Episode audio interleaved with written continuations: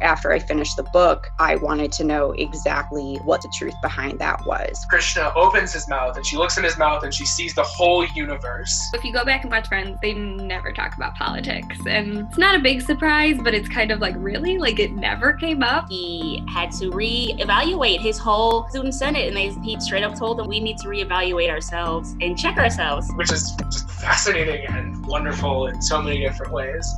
Eastern Michigan University's 40th annual undergraduate symposium was canceled, leaving hundreds of students without a way to properly present the projects they've spent months working on. Until now, Symposium, the Eastern Echo's newest podcast, features their work.